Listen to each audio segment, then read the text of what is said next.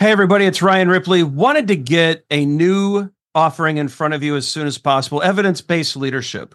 And so, as you all know, Todd Miller, myself, and Will Seeley, we're big on evidence based management. We want to apply it to the leadership space. We all know that modern managers face complex challenges every day. You're juggling a lot of needs your direct reports, your stakeholders, your customers, they all need constant attention. What we want to do is help you manage that. We want you to use information and data to make good decisions around all of these areas so that we're delivering the right thing at the right time for the right customer.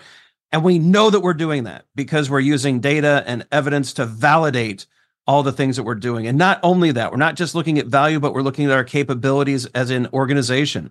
Can we deliver on time? Can we innovate effectively? Do we have too much tech debt? Do we have too many things in process? Are we unable to deliver when the market demands that we do?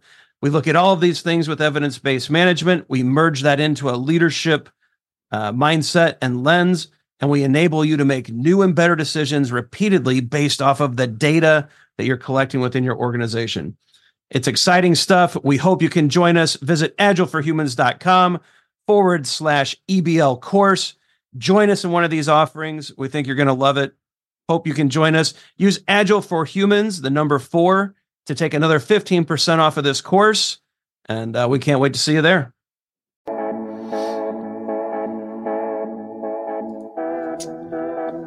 Hey, welcome. It's another episode of your daily Scrum with professional Scrum trainers Ryan Ripley and Todd Miller. We get together each and every day to answer your Scrum questions, share a little knowledge to help you do Scrum a little bit better each and every day. Some would say our mission is to help you fix your Scrum. That's the title of our book and it's the focus of all of our classes. Check out the description for more information about the book and the courses. Today, Todd, we've got a fascinating question. Mm-hmm. When do you update the definition of done? Seems straightforward, but there might be a twist here.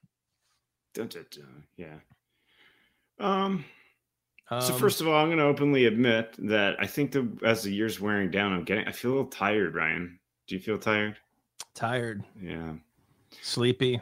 I'm probably going to take a nap after this. To be honest, I may just like nap for a week or something. So hopefully, hopefully, all of you that are listening get some downtime too. I imagine this time of year just feels like I get worn out. But so anyway, uh, to so totally, Todd is saying he's done. yeah. And so let's uh, figure out when to update the definition of done and call this episode done. yeah. A lot of done. Oh boy. Yeah. So um so definition of done, commitment to the increment definition of done really is a a, a checklist of you, if you will, of completedness. What we mean when we say we're done, what exactly that means, level of completedness with what done means for us, right? I think a logical place that it makes sense to update the definition of done is a, is a sprint retrospective, right? As we're looking at our process, people relationships, those kinds of things. I think that that's a logical place that that uh, um, that you could inspect, uh, make it well understood by making it transparent, and then adapt your definition of done. I think that's maybe one logical place to do it, Ryan. Yeah, I think that is. Um, is that the only place? Is that like a best practice, Todd? I hesitate to say best practice. you know how we feel about best practices. You know, I, I just I think about I'm trying to think about edge cases here. And what if we have a scrum team that has really just leaned into mob programming? Mm-hmm. This is where the whole team is working together. It's one keyboard, many brains, could be business people, could be developers, could be testers, all working and thinking together. Those teams that we've worked with in the past have argued that they're retroing continuously mm-hmm. as they work together continuously. So, could we update the definition of done continuously based on what we learn and need to do in that situation? I don't see why not. You know, what happens if a new rule or regulation um, comes into play? Like, I, I'm thinking of the financial industry, for example, or the insurance industry, where a certain financial vehicle becomes illegal or certain aspects of it become illegal. And that makes part of our definition of done unethical to follow. Should we wait till the retro to correct that, or should in the moment we update that, you know, with full transparency during the review to our stakeholders? In the moment.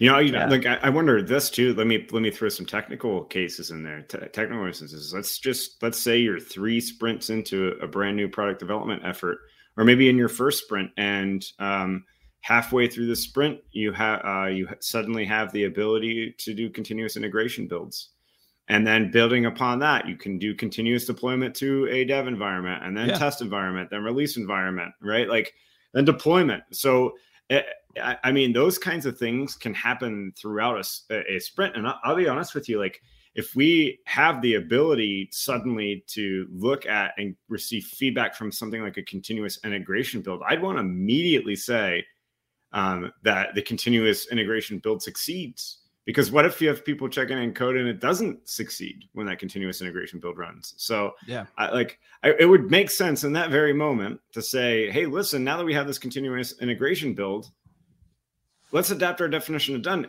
from here on out. From you know Wednesday at whatever time it is where you're sitting, when you check in code, it has to pass the build, right? Is Yeah. that- And I, and I just think we tell our stakeholders that we're open about, hey, we made a quick change here based off of a, a law, a regulation, a technology advancement, um, or we were mobbing and we learned something. I think as long as we're doing that, we're great. I want to put one principle behind this, though, that we should guard ourselves against or guard with. Um, we're not doing this to decrease quality. Mhm. You cannot decrease the quality of your product. You cannot change the definition of done to decrease the quality of your increment. That's not what this uh, whole discussion is all about. This discussion is about improving, refining, enhancing the definition of done, not diminishing it. Right. Mhm. So don't use this as an excuse to say, well, it's really hard to test this. So we're going to skip testing and we're going to make that change mid sprint. That's not what this discussion is about at all. Cool. Yeah. yeah, I agree with that 100. percent All right. So the answer is last responsible moment. I like that. Yeah, Let's go with yeah, that. Yeah, End screen time. end screen. I might fall asleep during the end screen. Don't fall asleep. We'll do it quick. Check out the socials, like and subscribe. Videos are going to pop up below. Uh, for Todd Miller, I'm Ryan Ripley. Go forward, do some great things. Continue to enhance and improve your definition of done. Do it when it makes sense, but don't cut on quality. All right. Go out, do some great things. We'll see you tomorrow. Hey, it's Ryan. If you're enjoying this show and want to take a deeper dive into Scrum with me and Todd, check out agileforhumans.com forward slash training. Be sure to also look at the show notes to subscribe to our newsletter, get a copy of our book, Fixing Your Scrum, and learn more about working with us at Agile for Humans. Thanks for listening and Scrum on.